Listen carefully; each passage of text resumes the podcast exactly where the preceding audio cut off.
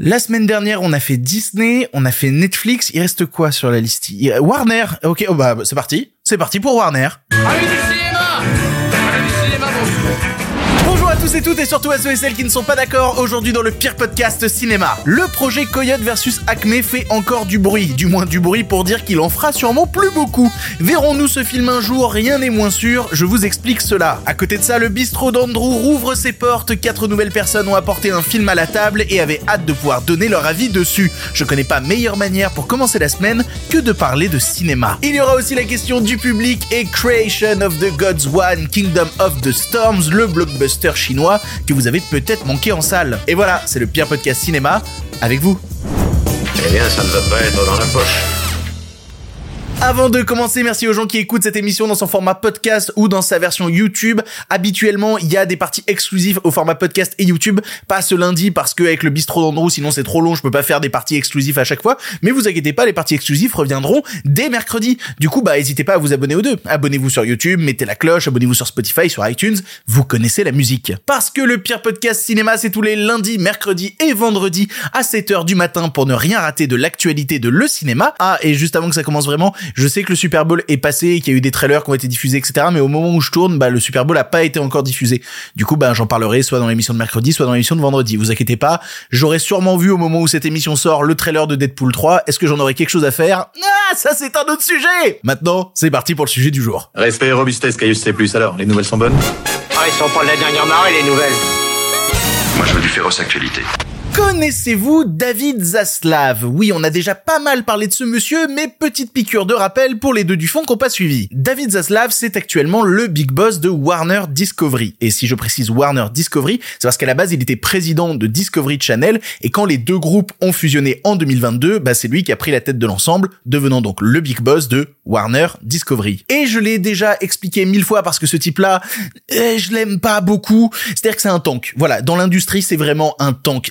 Serait-ce que il est devenu président de Warner Discovery parce que quand il s'est ramené au milieu de la fusion, il s'est ramené avec son équipe, il a imposé ses termes, il a dit c'est moi le dominant ici, c'est moi qui deviens le big boss. C'est un tank. Il est là pour rouler sur le marché. Et depuis qu'il est là, son but ça a toujours été de faire toujours plus d'argent. C'est son rôle de big boss. Il faut faire plus de pognon. J'en avais parlé il y a quelques émissions, c'est pour ça qu'il y a un rapprochement en ce moment entre Warner et Paramount pour essayer de fusionner les deux boîtes et faire encore plus d'argent. Et vous remarquez sûrement quelque chose depuis le début de mon laïus, outre le fait que j'ai répété 100 fois le mot argent, c'est qu'on parle pas beaucoup de cinéma. Parce que Zaslav non plus, il parle pas beaucoup de cinéma, il parle de gros sous. Et c'est lui qui a notamment trouvé un trou dans la loi américaine qui lui permet de prendre des films de la boîte qui sont pourtant terminés et de n'absolument pas les sortir en salle, plutôt les foutre à la poubelle et comme ça économiser un peu d'argent sur les impôts. C'est un vrai truc de déduction d'impôts, il peut se permettre de faire ça s'il veut. Et c'est pas vraiment la poubelle parce que il faut imaginer ça un peu comme une sorte de coffre-fort. Tu fous les films à l'intérieur et tu ne les sors jamais, personne n'a le droit de les voir parce que si jamais le film sort au final, et ben l'argent que t'as eu de déduction d'impôts, tu dois le rembourser. Du coup, bah euh, vu que t'as eu genre je sais pas 50 60 millions de déduction d'impôts, t'as aucun intérêt à sortir le film et devoir rembourser une telle somme. C'est comme ça qu'on a eu le fameux cas du film Bad Girl, film pourtant terminé que vous ne verrez jamais parce qu'il a été foutu au coffre pour économiser des impôts. C'est comme ça qu'on a eu le cas du fameux film Scooby-Doo que vous ne verrez jamais parce qu'il a été enfermé au coffre pour économiser des impôts. Et c'est comme ça qu'on a eu le cas du film Coyote versus Acme qui est notre sujet du jour. Si je parle de Coyote versus Acme aujourd'hui, c'est parce qu'il y a du nouveau à son sujet. J'avais déjà traité du sujet il y a quelques semaines quand le film avait été foutu au coffre et que ça avait fait un tollé monstre sur les réseaux. Coyote versus Acme, c'est un long métrage réalisé par Dave Green, basé sur le personnage de Coyote des Looney Tunes, écrit par en partie James Gunn, qui est le papa des Gardiens de la Galaxie, et avec à son casting Will Forte ou encore John Cena. Donc c'est pas un petit projet, c'est un truc assez huge, et tellement huge qu'il a quand même coûté la bagatelle de 70 millions de dollars. Sauf qu'à la base, le film n'était pas prévu pour une sortie en salle, il était prévu pour être un gros coup pour la plateforme HBO Max. Et quand David Zaslav est arrivé chez Warner, il a dit tout ce qui est prévu pour les plateformes, c'est poubelle, j'en ai rien à foutre. À l'image du film Bad Girl. Il a donc décidé de foutre Coyote versus Acme au coffre, malgré que le film soit terminé, afin d'économiser aux impôts la somme de 30 millions de dollars. Branle-bas de combat sur les réseaux, quand l'annonce sort, tout le monde gueule, et pas juste des gens random. Non, notamment James Gunn s'est mis à gueuler aussi, être assez vocal sur son profil Instagram, et quand le type, qui est quand même censé diriger des grosses licences de super-héros, rentre en guerre contre le big boss de la boîte, c'est qu'il se passe un truc pas commode. Et du coup, Warner, voyant toute l'avalanche de merde qui leur arrivait là-dessus, a dit ok, ok, ok, on fait machine arrière. Plutôt que de le foutre au coffre, on va essayer de revendre le film à d'autres distributeurs. Nous, on le sortira pas, mais peut-être que d'autres voudront le sortir. Et ça, sur le papier, c'était une super nouvelle. Le film allait être montré à d'autres acheteurs qui avaient très envie de voir le film, qui, paraît-il, l'avaient apprécié, et on s'était un peu laissé sur cette information-là en ayant quelque espoir d'un jour voir Coyote versus Acme. Bon, et eh ben si j'écrasais un peu l'espoir et la joie, tiens, histoire de commencer, un bon début de semaine. D'après un récent article de Deadline, le film a été montré à plus de 12 acheteurs potentiels et une bonne partie d'entre eux a été intéressée par l'idée d'acheter le film. Et on parle pas de n'importe quel acheteur, hein. on parle de type genre Netflix, Apple TV ou Prime Video, des gros noms. Sauf qu'il y a une petite limite à l'achat. Warner veut vendre le film au prix de 70 millions de dollars qui est le budget qu'ils ont investi dedans, c'est notre budget de film, du coup on le revend au même prix que le film nous a coûté à la base. Et le problème c'est que aucun des acheteurs veut foutre 70 millions sur la table. En majorité, les acheteurs, ils ont proposé des sommes allant de 30 à 50 millions, ce qui est énorme, 50 millions. Je veux dire, bon, c'est 20 millions de moins que le budget, mais c'est déjà pas mal. Mais du coup, Warner bloque la vente parce que les gens lui donnent pas assez d'argent. Et là, vous devez vous rappeler d'un truc que j'ai dit tout à l'heure, où je disais que s'ils le foutaient au coffre, ils économisaient 30 millions de dollars. Et là, ils refusent un truc à 50 millions de dollars où ils gagneraient 20 millions sur le fait de le foutre au coffre. Il y a un truc qui est pas logique dans le raisonnement. Eh bien, c'est parce que je vous ai menti tout à l'heure. En effet, je vous ai dit qu'en le foutant au coffre, ils allaient économiser 30 millions de dollars, ce qui était l'information qu'on avait.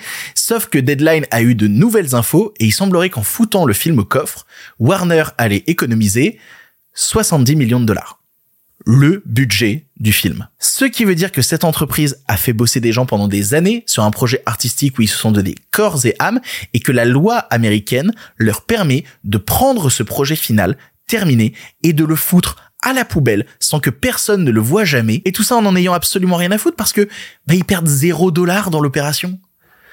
Je trouve ça horrible. Du coup, ils ont deux options. Soit ils acceptent de vendre le film à 50 millions et ils passent pour des connards qui ont refusé de sortir le film et ils perdent 20 millions. Soit ils le foutent au coffre, ils récupèrent 70 millions et ils... Bah ouais, le, choix est vite fait. Un choix de connard, mais le choix est vite fait. Ou peut-être que le troisième choix, c'était de, de sortir le film. Tout simplement ils auraient peut-être dû, parce que cette pratique qui consiste à priver des artistes de leur travail et à priver le public d'œuvres existantes, eh ben elle commence à énerver en haut lieu. Et quand j'entends en haut lieu, on va commencer tout d'abord par Phil Lord, qui est entre autres le papa de Lego Movie, qui était sorti euh, chez Warner, et qui a commencé à pointer du doigt un petit truc qui risque de mettre Warner dans la sauce. Je vais citer le bonhomme qui a tweeté ce qui suit. Est-ce anticoncurrentiel si l'un des plus grands studios de cinéma du monde évite le marché afin d'utiliser une échappatoire fiscale pour radier un film entier afin de pouvoir fusionner plus facilement avec l'un des plus grands studios de cinéma du monde? Parce que cela me semble anticoncurrentiel. Et si vous voulez que je traduise le tweet de manière un peu plus simple, vous savez pourquoi est-ce que Warner met des films au placard de la sorte depuis quelques années? Pour économiser du pognon. Pour pouvoir ensuite fusionner avec Paramount. Le truc, c'est que pour que la fusion avec Paramount se fasse, il faut que l'autorité de la concurrence américaine statue sur le fait que ni Warner ni Paramount a des pratiques anticoncurrentielles. Et si on commence à pointer du doigt ce qui se passe avec Coyote versus Acme et à prouver que ce qu'ils ont fait à ce film, c'est une pratique anticoncurrentielle, eh ben en fait le deal avec Paramount tombera à l'eau. Cette histoire fait tellement de bruit qu'elle risque de faire capoter la fusion entre deux des plus gros studios de cinéma du monde. Et tout ça à cause d'un film Looney Tunes qu'ils ont refusé de sortir. Et le truc, c'est que c'est pas que des réalisateurs d'Hollywood qui commencent à parler de ce sujet. Non, il y a aussi des gens au Congrès américain, euh, notamment euh, Joaquin Castro, alors qu'il est membre du Congrès et qui a déclaré sur ses réseaux, je le cite, la tactique de Warner Bros. Discovery consistant à supprimer des films dont la réalisation est terminée pour bénéficier d'allègements fiscaux est prédatrice et anticoncurrentielle. Comme quelqu'un l'a fait remarquer, leur pratique est semblable à brûler un immeuble pour récupérer l'argent de l'assurance. Je trouve l'analogie de l'immeuble et l'argent de l'assurance parfaite. Et j'aimerais que les gens qui défendent Warner dans les commentaires, ils disent, bah, c'est des patrons d'entreprise, ils ont bien le droit de faire ce qu'ils veulent. Parce que j'en ai eu la dernière fois que j'ai abordé ce sujet. Réfléchissent à ce truc-là. Est-ce moral que de cramer l'immeuble et de dire, ouais, mais c'était pour toucher l'argent de l'assurance? Ceux qui partaient d'une décision connement capitaliste qui s'intéresse pas beaucoup à l'art et qui voulait juste effacer des films en dessous de soum est en train de se transformer en scandale d'ampleur nationale aux États-Unis et pourrait bien faire changer la loi sur ce genre de pratique. Encore une fois, tout ça à cause d'un film Looney Tunes. Je trouve ça complètement dingue. Et Warner actuellement, ils le savent, ils font profil bas. T'as le, le festival South by Southwest qui a euh, proposé de diffuser le film Coyote versus Acme dans son cadre de diffusion spéciale et Warner a refusé. Et tu m'étonnes, ils ont tout à perdre. Imaginez que le film plaise à une large audience et que ça fasse encore plus de bruit sur les réseaux. Non, non, ils passeraient vraiment pour des teubés à ce moment-là. S'ils avaient sorti le film à la base, personne n'aurait rien dit. Ça aurait même pu être un petit succès rentable et ça aurait permis à Zaslav de continuer à jouer le gros chef d'entreprise tank qui fonce dans le tas et qui peut fusionner avec tout le monde. Sauf que là, bah, en prenant cette décision euh, que j'appellerais une décision de, passage en force, voilà, et ben c'est en train de lui retomber de manière bien plus large sur le coin du pif en créant un scandale d'ampleur nationale. En vrai, maintenant qu'on y est, vaut mieux vendre le film à 50 millions plutôt que de subir tout ça. hein.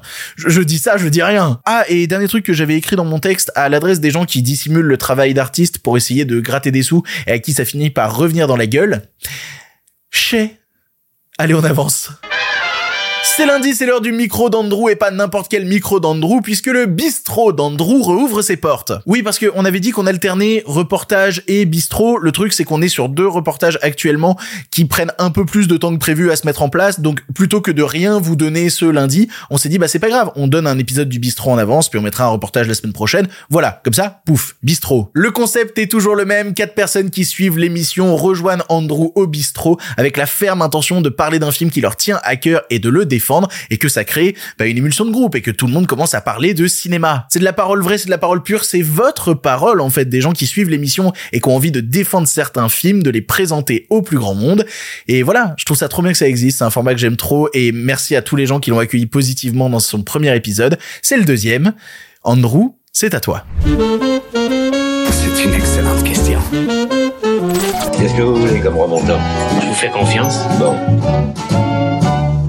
Bonjour à tous et bienvenue dans le bistrot d'Andrew. Comme la dernière fois, j'ai invité quatre personnes pour me présenter leur film préféré ou un film en- que vous voulez nous présenter en particulier. Donc aujourd'hui, je suis avec Alexis Weldir, Camilla. et Fred.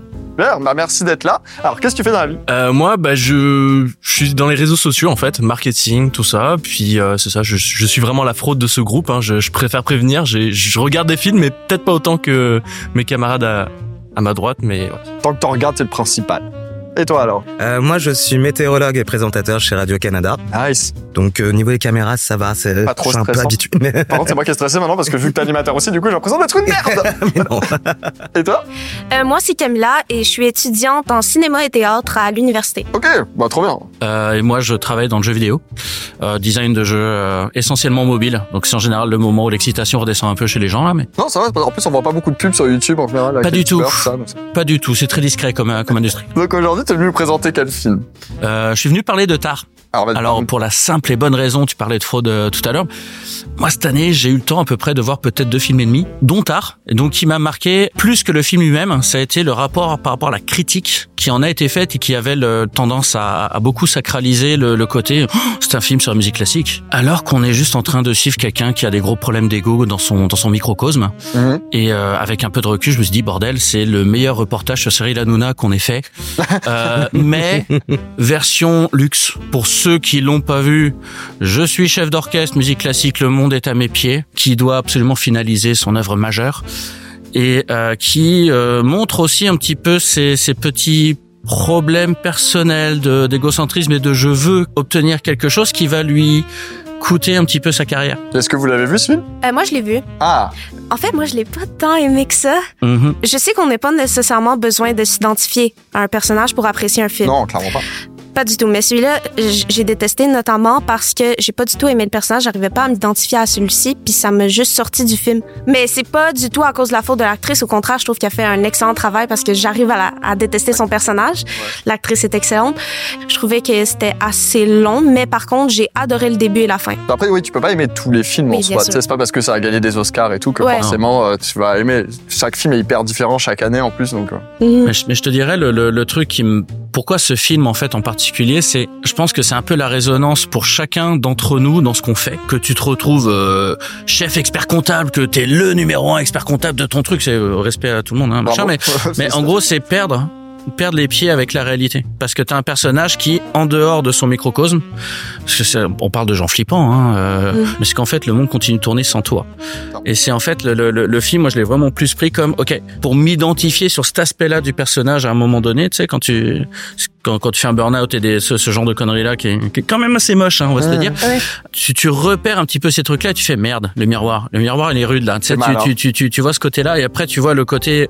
Ok, c'est vraiment en fait ce monde qui tourne, notamment avec le personnage de de, de, de la petite fille, fin de l'enfant et Mais Est-ce qu'on est-ce qu'on parle vraiment de- d'une passion dévorante en fait euh, ou une carrière au- développée autour de cette passion des ventes. Ok. C'est pour ça que je, je mentionnais Cyril Hanouna. Cyril Hanouna qui est un présentateur très clivant euh, en Non, France et euh, voilà voilà, mais qui fait souvent la une et c'est et à chaque fois que j'entends parler de de, de de gens qui blastent en fait je veux dire, c'est pas une question d'apprécier ou pas, c'est c'est son bordel, tu vois. C'est une question de se dire, attends, vous vous rendez compte que c'est quelqu'un qui qui qui qui se lève, qui bouffe, qui qui qui qui vit que pour sa putain de télémétrie. Toute sa vie, son œuvre, c'est des stats. Des amis créateurs YouTube un peu pareil. Ouais, je, ben on sait pas de qui on parle. Donc euh, Camilla, on ça tombe bien parce que tu peux nous parler d'un film qui est magnifique aussi et qui, qui se relie un petit peu dans le thème. Oui. Donc du coup, quel est son film? Euh, moi, c'est The Artist de Michel Hassanavicius, euh, sorti en 2011, si je dis pas de bêtises, qui raconte l'histoire euh, d'un acteur has-been durant les années 20 dans un cinéma qui était entièrement muet Mhm. et qui devient parlant. Qu'est-ce qui t'a le plus marqué dans ce film à l'époque où tu l'as vu? En fait, c'est mon ami m'avait passé le DVD de OSS sur 17 Ok. avec Jean Jardin que j'avais jamais vu. Que il m'a dit ah faut trop que tu regardes, c'est hyper drôle. Jean Jardin il est excellent et j'ai beaucoup apprécié. Et j'ai vu le deuxième, j'ai vu le troisième qui était pas si beau. Et euh, la même journée, alors que j'étais sur Instagram, je vois une liste. Je me souviens plus c'est quelle personne sur Instagram qui l'avait mis, qui avait dit les pires films oscarisés durant les années 2000. Les et pires The- films? Ouais, et The Artist était l'un d'entre eux. Et j'étais comme ah ben voyons Ben non, donc. Donc, je me suis dit, ben, je vais, je vais le regarder. Et à l'époque, je venais de commencer mes études en cinéma. Donc, les seuls films en noir et blanc que j'avais vus, ben, c'était ceux pour mon cursus. Donc, euh, Nosferatu, les films de Méliès, euh, Naissance d'une nation, les films importants. Ben, ce film-là m'a donné une claque parce que je trouve que c'est un bon film d'introduction Ah ouais, à ouais. ce cinéma-là. Parce que c'est particulier le noir et blanc au début quand t'as pas l'habitude de. Ouais. Ouais, noir et blanc exactement. et muet aussi. Ouais. Ouais, justement, comme j'ai montré ce film-là à des gens qui étaient pas en cinéma, Mhm. par exemple mon père, que son film préféré c'est comme les Transformers puis Avatar, donc il avait jamais vu ce genre de film-là, puis que là aujourd'hui, maintenant, euh, quand je vois des films en classe à l'université, je peux facilement lui en parler sans nécessairement qu'il y ait une barrière. Ouais, ouais. Aussi, grâce à ça, j'ai pu découvrir des films parlants en noir et blanc aussi, comme The Lighthouse Mhm. ou euh, Cléo de 5 à 7 que j'ai vu à l'université aussi. Et alors, du coup, tu dis que pendant ton cursus, tu devais regarder des films en noir et blanc. Du coup, t'as dû pré- parler de ce film à ta classe, j'imagine. Oui. Et donc, du coup, bah, est-ce que les gens l'avaient vu? Est-ce qu'ils ont aimé ce film-là? Ou Non, du t'étais seule dans ta vue Ouais. à aimer ce film? Pas du tout parce que en fait, et je voulais en parler justement aussi, je trouve qu'il y a beaucoup de films qu'on veut pas nécessairement apprécier parce que c- c'est un film oscarisé, Mhm. c'est un film qui a gagné des prix, donc c'est un peu élitiste, Ouais. alors que pas du tout. Ce film-là, je trouve que c'est le film le plus grand public, le plus grand public que tu pourrais montrer Ah ouais, à ouais. quelqu'un qui s'y connaît pas en noir et Il blanc. était, mais était vraiment magnifique ce film. Oui. Ok, alors est-ce que bah, vous avez vu le film The Artist? À l'époque où il était sorti au cinéma, donc j'en garde un vague souvenir, mais en effet, donc euh, je, je me rappelle justement de cette transition de noir et blanc, le côté muet. Et euh, c'est vrai que euh, du jardin, même moi, je j'adore depuis euh, l'époque des, je crois que ça s'appelait les Nous c'est nous. Oh, À tout début des ouais, ouais, tout- avant tout début. Mm. Waouh, ok. C'est ça, avec Bruno Salomon, si je me trompe pas, Ouais. et puis euh, les Avec deux autres, j'ai de Star le tout bordel même avant. Mais c'est ça, ça faisait un peu les héritiers là de- des inconnus, donc euh, j- j'ai adoré ça. Et puis c'est vrai que voir comment il a évolué euh, sur le plan cinématographique, euh, Mhm. The Artist, c'était vraiment comme une belle claque. Puis Azanavicius aussi, bordel quoi. Ouais, surtout. C'est la classe américaine. Alors ensuite, on va, on va enchaîner avec Waldir. Tu vas nous parler de... Alors de Luna Papa, Je n'ai aucune idée de ce qu'est euh, ce film, j'en ai jamais entendu tu es loin d'être la première personne à me dire ça. C'est euh, en fait un film donc d'Asie centrale, donc euh, des pays comme l'Ouzbékistan, euh, Mhm. Afghanistan et tout ça. Et donc euh, c'est un film qui est sorti en 1999. Ok. Alors euh, j'ai ma petite anti-sèche parce que j'arrive pas à retenir le nom du réalisateur. Donc c'est Bah, ouais, c'est ça. Il a bossé. Donc c'est Bakhtiar euh, Kudojnazarov. Ok, Désolé si je ouais. massacre le, Bon, mais beaucoup beaucoup de syllabes. Et euh, en fait, pour la petite histoire, c'est que c'était la première fois que j'étais amené à voir un film dans un cinéma indépendant. Ok. que euh, je viens de Paris, puis euh, Champs-Élysées, tout ça, c'est Mhm. toujours des gros, gros, euh, justement, cinéma. Et puis là, je suis allé à- justement dans un petit cinéma où on est accueilli par euh, le directeur et le, le projectionniste qui vient nous souhaiter bon, bon film. Je me rappelle plus du tout, Ah ouais c'était euh, 99, ça date là. 24 ans. 24 Mais c'est ça, J'avais trois ans. et demi. J'étais même pas née. ans. Putain, ça fait mal. Pour la petite histoire, le petit synopsis, c'est euh, une jeune fille de 17 ans qui euh, veut devenir actrice et puis c'est dans un village imaginaire. ça se passe juste après l'époque où l'URSS euh, est tombée. Ok, d'accord. Et euh, donc dans ce justement dans ces Mhm. pays-là, il y avait pas mal de soldats qui malheureusement ben, allaient euh, un petit peu attaquer les gens, enfin les villages aux alentours. Et il s'avère en fait qu'elle veut voir une donc une pièce de théâtre de Shakespeare. Il y a une troupe qui tourne comme ça dans dans le pays Mhm. et euh, elle rate cette euh, cette représentation, mais se retrouve à rencontrer quelqu'un qui soi-disant est un acteur dans cette troupe et elle tombe enceinte de lui, mais tout est suggestif. Il n'y a pas de, c'est ça vraiment un côté très onirique, on va dire, et surtout la narration est faite par l'embryon. C'est-à-dire que c'est lui qui parle de, de tout le long et euh, c'est très comment dire au niveau de l'humour ça peut être très absurde Mhm. mais tellement bien placé qu'on se tape des crises de fou rire tellement ça vient de nulle part. Donc l'originalité, c'est vraiment ce qui transpire dans ce film, et euh, c'est pour ça que ça m'a marqué. Et je dirais, je le, je le regarde facilement une fois par an, Ok. Bah, du coup, bah, tu préfères les gros ciné ou les cinémas indépendants? Complètement indépendant. C'est vraiment, c'est une autre touche. C'est euh, vraiment, bah déjà, ça permet de voir des films qui, euh, qui généralement ne roulent pas forcément dans, dans les Mhm. grosses, dans les gros gros cinémas. Et puis, euh, je sais pas, il y a un côté plus intime, il y a ce côté aussi où euh, euh, je parle un, un peu comme Victor là-dessus, c'est-à-dire que oui, c'est important justement de se déplacer, de pas rester le cul posé devant sa télé. Ouais. genre, ouais, super, j'ai un gros écran, mais il, il manque quelque chose. Et c'est vrai qu'aller dans des salles plus petites, ben il y a, hum, je sais pas, une côté proximité plus intéressante que une salle de 200 personnes avec du IMAX plein la, la vue. Oui, ça fait toujours du bien de voir des gros films comme ça, mais alterner, c'est euh, c'est quelque chose d'intéressant. Et vous alors? Moi, je suis team. euh, faut que je sois confortable. Faut que Ouais. je sois au milieu. Et il faut que, ouais, faut que je sois à la bonne place et tout. Parce que moi, j'aime pas rentrer dans un cinéma. J'ai mon ticket, j'arrive un peu en retard. Et là, je me rends compte que c'est que les places du devant. Devant vous, sur son côté, là. Et là, là, je, là, je, je, je sors de la salle. Ça m'est arrivé une fois. Je, je sors parce que ça sert à rien. Je savoure pas le film. Mais, mais là, c'est plus le débat de pourquoi il y a des salles qui sont mal branlées, quoi, tu vois. Et après, il y en- il y, en a qui aiment être dans les premiers sièges. euh, T'as bien tout devant? Ah oui, c'est vrai, de l'exorciste qui m'a fait aller tout devant. Trop loin Ok. Bonjour, à chaque émission, je fais une intervention. Je vais l'en... Je, je m'assois toujours dans les trois premiers rangs au cinéma. Jamais à l'arrière. J'ai besoin d'être envahi par euh, l'écran.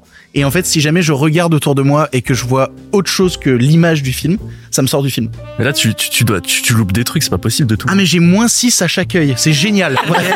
Il a une scoliose, les gars. Et crise d'épilepsie, hein, combien de fois par, euh, par Ah, il mois m'a amené voir on était tout devant, là. Ah, je les voyais proches de moi, j'étais... Ah Et donc, ah bah, Alexis, tu Oui. nous parler d'un film. J'avais beaucoup entendu parler, mais je l'ai pas vu. Donc, du coup, tu vas avoir la mission de me donner envie de le voir. Encore. Waouh. Euh, en plus, il est, bah, il est plutôt facile à résumer. Donc, c'est L'île aux chiens Mhm. euh, de Wes Anderson, il me semble. L'île aux chiens, c'est une histoire plutôt simple. C'est un garçon qui a un chien. Et euh, il va y avoir une sorte de loi qui va être passée euh, dans sa ville où bah, tous les chiens doivent être déplacés dans une sorte d'île qui est une sorte de dé- déchetterie. Donc il va être dépossédé de son chien, ça va le rendre très malheureux. Et il va se donner pour quête de retrouver son chien. La particularité de ce film, c'est que c'est en stop motion. C'est pas du live action où on voit les des vrais acteurs qui, qui jouent. C'est vraiment des. Alors, je sais pas au niveau de la technique si c'est de la pâte à modeler ou si c'est des figurines. Enfin, c'est un mélange de plein de choses. Et euh, malgré ça, malgré que ce soit juste des visages en pâte à modeler avec des bouches euh, qui qui bougent un petit peu, c'est un film qui arrive à transmettre des émotions incroyables. Comme dans tous les films où on parle de chiens, de choses, tu t'attaches souvent aux chiens, ils s'amusent à les tuer rapidement.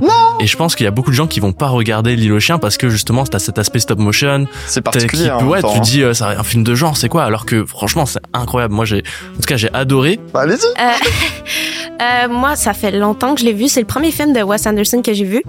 Et je l'avais beaucoup aimé. Mais ensuite, j'ai vu Fantastic Mr. Fox. Ouais. Puis je l'ai un peu laissé de côté. ben, quand je l'ai vu, je l'avais vu en cours. Puis il y avait eu tout ce débat de est-ce que c'est la bonne chose qu'on utilise des acteurs plutôt que des voice actors? Parce que c'est j'oublie toujours les noms. Il y a Bryan Cranston qui joue dans le film il y a Bill Murray comme dans tous les films de Wes Anderson.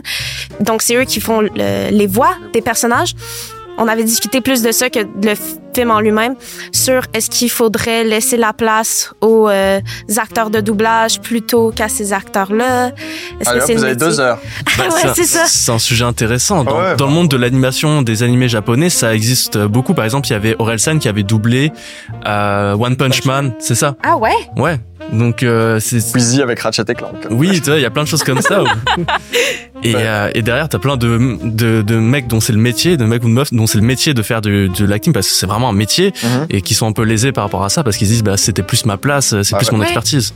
Il y a l'aspect faut faire rentrer l'argent. Ouais. Il y a l'aspect faut c'est pas dit que bah tu, tu vas investir plus sur un nom qui potentiellement peut te ramener euh, alors pour faire la, la reine du village te ramener peut-être plus de prix parce que regarde il y a un prestige que que tu viens de ramener voire peut-être quelques ventes en plus sur des sur de, tu sais, sur des places de Cinoche ou euh, 100%. Ben, film c'est juste ça hein? Je sais pas en vrai parce que Wes Anderson à l'époque était déjà un nom connu, non? Mhm. Quand c'est sorti. Donc Oui, mais est-ce les que c'est vraiment. la prod Ouais. c'est pas c'est pas lui qui sort son le, le pognon de sa poche Mhm. si Ouais. Et connu de qui aussi? De- Peut-être Ouais, d'une niche euh, ou de, des gens qui s'intéressent vraiment au cinéma, mais du grand public. euh, moi, je l'ai pas vu parce que c'était Wes Anderson. Je l'ai vu parce que l'affiche était un- sympathique. Tu vois, c'est juste ça.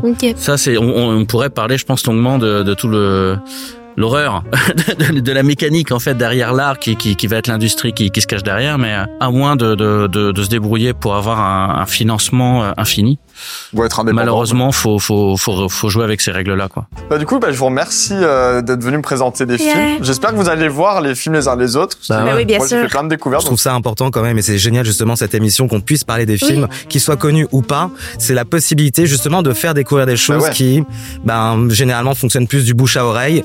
Et puis avec la technologie, technologie d'aujourd'hui, la bouche à oreille, bah, ça fonctionne mieux avec euh, Je crois YouTube que et c'est un autres. peu aussi le concept de la chaîne de le début, de présenter des films que les gens connaissent pas ou qui n'ont pas vu. pour donc. ça, moi, personnellement, que ben, on est nombreux, je pense, à le suivre depuis euh, depuis longtemps. À l'époque, il avait les cheveux euh, décolorés. Oui, oui, je me rappelle. Sur ce, bah, merci beaucoup et Merci on repasse le micro à Victor.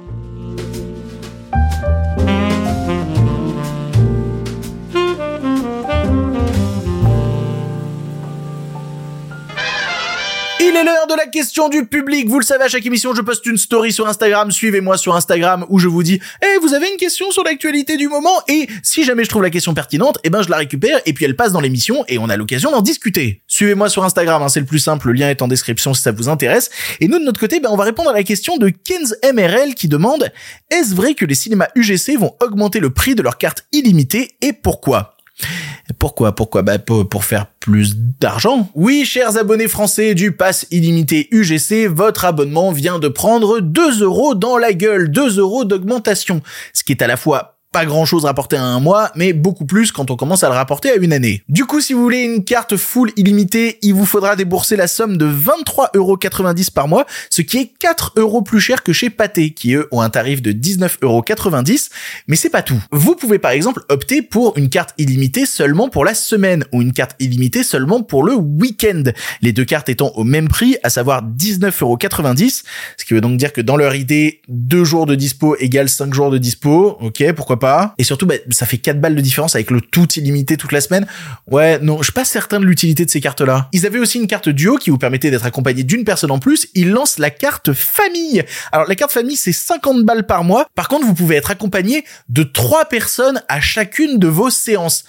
C'est pas mal. Rapporté à, imaginons une famille de quatre personnes qui va au cinéma une fois par mois, bah la carte famille en une sortie à peine, elle est déjà presque rentable. Mais surtout, et ça c'est l'offre qui me fume le plus, si vous avez moins de 26 ans, vous êtes des putains de chanceux. Parce que en gros, si vous êtes abonné à Canal Plus euh, moins de 26 ans, donc il y a un abonnement à 14 euros par mois, et ben la carte UGC vous coûte que 12 balles par mois. Ce qui fait donc un total de 26 euros par mois pour avoir à la fois du cinéma en illimité à la maison et du cinéma illimité au cinéma. Euh, Tout ça pour 26 balles. Bah, bravo les jeunes. Voilà, je vais avoir 30 ans, j'ai envie de crever. Bon, plusieurs trucs à répondre. Déjà sur l'augmentation des prix, on sait que UGC fait le gros de son pognon au-delà de la confiserie sur les entrées des places illimitées. Et du coup, bah, c'est pas étonnant que de vouloir augmenter un petit peu le prix histoire de gagner encore plus d'argent sur ce truc qui leur rapporte déjà beaucoup. Mais la question que je pose par contre, c'est est-ce que cette augmentation de prix des cartes se répercute sur les caisses du CNC Non, parce qu'on sait qu'une carte illimitée, en moyenne, ça fait une place, un ticket CNC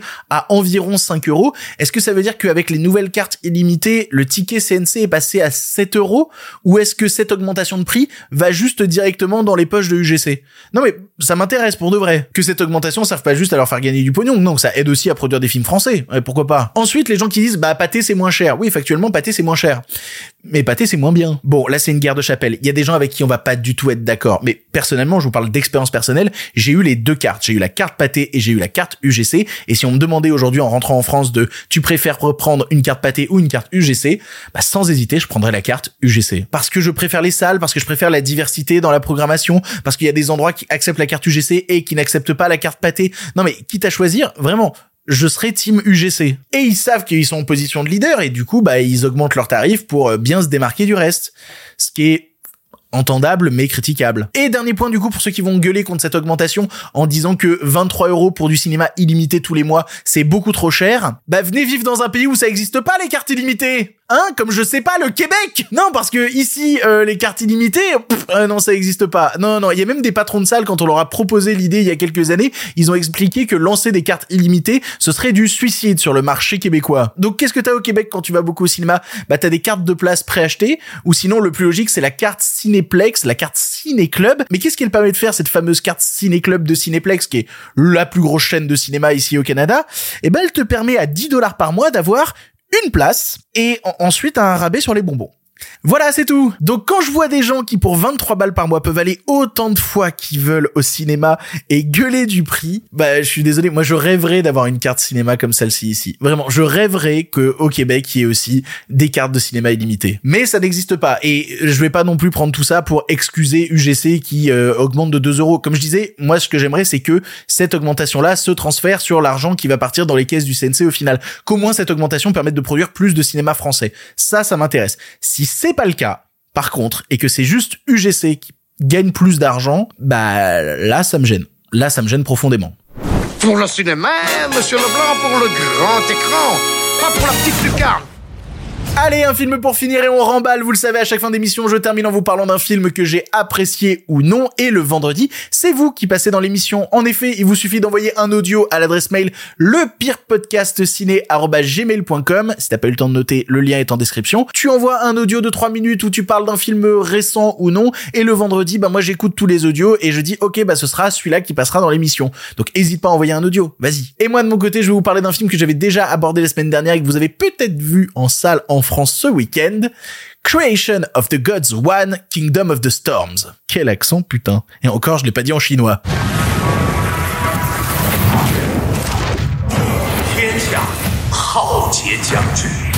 Vous n'avez pas vu ce film en salle? Eh ben, et trop tard.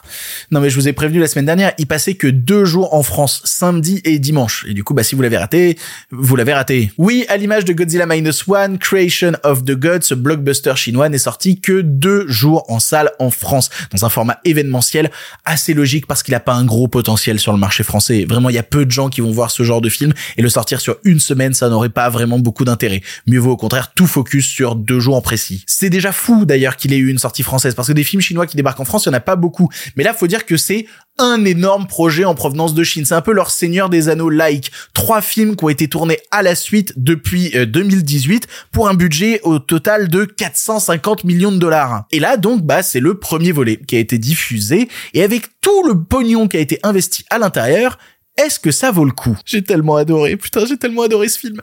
Bon, euh, de quoi ça parle? Je vais faire au plus simple, on est dans du cinéma fantastique médiéval qui se déroule donc en Chine dans les années 1600 avec de la royauté, des malédictions, des complots, des trahisons et des batailles épiques. Tout le pitch, c'est que suite à la trahison d'un seigneur, le roi a été assassiné et c'est son fils, ancien commandant de guerre, qui monte sur le trône, sauf que le fils en question, il est peut-être sous l'influence directe de la fille d'un rival qui est possédé par un démon pas très sympa et à cause de ça, le royaume est maudit. Les dieux décident de s'en mêler. Et donc on va suivre plusieurs histoires en parallèle, à savoir tout d'abord le comportement absolument horrible que tient le nouveau roi en place, les complots qui se dirigent à la cour, les soldats qui se posent des questions sur à qui ils doivent filer leur loyauté, et aussi les dieux qui viennent entre autres essayer d'arranger ça, mais qui foutent quand même pas mal le bordel. Et évidemment, on va avoir une tripotée de combats, des visions de créatures mystiques, des trahisons, des grands sentiments, de la violence. J'ai adoré. Vraiment, j'ai adoré. Pour vous dire, d'habitude, quand je sais que je vais parler d'un film après, qu'il faut que je construise une pensée dessus, j'aime bien prendre des notes, que ce soit pendant le film ou après le film. Et là, j'étais tellement à fond pendant les 2h30 que tout ce que j'ai pris comme notes, c'est genre 5 lignes, quoi. J'ai vraiment pas grand chose, j'étais juste trop dedans. Parce que la grosse qualité du film, déjà, c'est son rythme, qui ne possède aucun temps mort, qui a une écriture parfois un peu anarchique, mais qui arrive à m'attraper par le col et jamais me lâcher pendant 2h30. Et ça commence dès l'ouverture du film avec une énorme bataille à cheval, avec des flammes, avec des stratégies qui doivent se trouver pour contrer l'adversaire, et qui va apporter d'ailleurs une des thématiques principales du film, à savoir le sens du sacrifice. J'ai arrêté de compter dans le film combien de personnages disent à un moment vouloir mourir pour telle ou telle raison, et ça va être le, le cœur du film, à savoir à qui tu plaides allégeance et pour qui t'es prêt à donner ta vie sans aucune concession. Le film est même assez cruel avec le destin de, de, certains personnages du film. Clairement, tout le monde peut mourir. Vous attachez à personne, personne n'est safe. Il y a notamment une scène qui je pense est une des plus malsaines du film, qui est une scène de repas en prison, pour ne pas en dire plus. Waouh, quand elle est arrivée, j'ai dit ah ouais film, tu oses même aller dans ce genre de choses là. Et j'aime assez le ton du film qui va enchaîner des moments un peu plus goofy, rigolos, avec des vrais moments sombres, un peu durs. Le seul truc que je pourrais limite reprocher dans le scénario, c'est la présence des dieux, mais bon, ça fait partie des, des règles du jeu à la toute base. Le problème, c'est que quand tu mets des dieux dans un scénario, et eh ben t'es littéralement dans une position de Deus ex machina. Dès qu'il y a une situation qui est inextricable, et eh ben pouf, tu fais tomber des dieux du ciel et hop, ils viennent régler le problème. C'est un peu une facilité du coup. Mais ça fait partie du délire, c'est pas grave, j'accepte, j'accepte. Non, le gros reproche que j'ai vu passer, c'est plus du côté technique et notamment du travail des effets spéciaux qui sont, je l'avoue, hein, absolument pas parfait tout le long du film, mais ça me dérange absolument pas. Je critique souvent le cinéma numérique dans cette émission, mais je le critique dans le cadre où le cinéma numérique est utilisé en, forme de cache-misère, où il raconte pas grand-chose. Là, dans le cadre de Creation of the Gods, chaque choix numérique est justifié par la mise en scène et par son envie de vision quelque peu particulière. Le numérique est vraiment ultra abusé dans le film. C'est-à-dire quand il y a un fond vert, tu vois qu'il y a le fond vert, mais c'est tellement tranché et marqué que c'est pas une erreur, c'est un véritable parti pris. Il n'y a pas de recherche de photoréalisme quelconque, et ça se voit notamment sur euh, sur certaines créatures. Il y a l'envie de créer une sorte de paysage féerique déconnecté d'une forme de réel justement. Et donc ça impose une direction artistique qui est très très très marqué, mais que j'ai tendance à pas mal apprécier, même dans ces petites erreurs, dans ces petites imperfections. Et puis je suis emporté par la DA, je suis emporté par la musique aussi, putain, je trouve la musique complètement folle. Et, et de toute manière, ce genre de récit de d'héritier du trône, de trahison, tout ça dans le folklore asiatique, non mais, non mais oui, c'est totalement ma cam. C'est une immense fresque médiévale fantastique qu'aucun film actuel du cinéma euh, fantastique occidental n'arriverait à singer, parce que au-delà de se penser en tant que grand fresque, ça essaie surtout de se penser en tant grand film. Et du coup, j'ai tellement hâte du 2. J'ai tellement hâte du 2 qui va être ça puissance 10 000. Et ça l'annonce d'ailleurs dès son générique de fin qui fait apparaître des personnages, encore des personnages fantastiques, de géants tous plus étranges les uns que les autres. J'ai tellement hâte de voir ça en action. C'était un gros coup de cœur. Je crois que j'avais pas pris un tel pied devant un blockbuster de 2h30 depuis très longtemps parce que la majorité des blockbusters de 2h30 qu'on voit, c'est des blockbusters américains et très souvent ils sont nuls à chier. Et là, putain, là c'était super. C'était tellement super. Non, vraiment. Si vous avez l'occasion de le voir malgré sa non-diffusion en salle maintenant, je vous y encourage ardemment.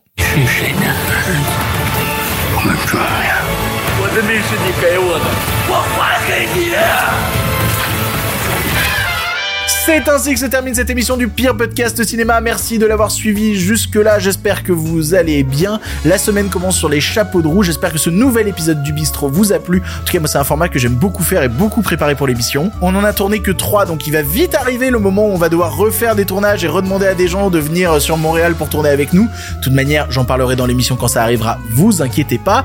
Qu'est-ce qu'on fait maintenant? Bah, on se retrouve mercredi. Voilà, on va se retrouver mercredi avec une nouvelle émission. Pour l'instant, c'est terminé. Et si vous en voulez encore, Non mais oui, bien sûr, mais c'est fini cette histoire là. Par contre, euh, la prochaine fois, avec plaisir.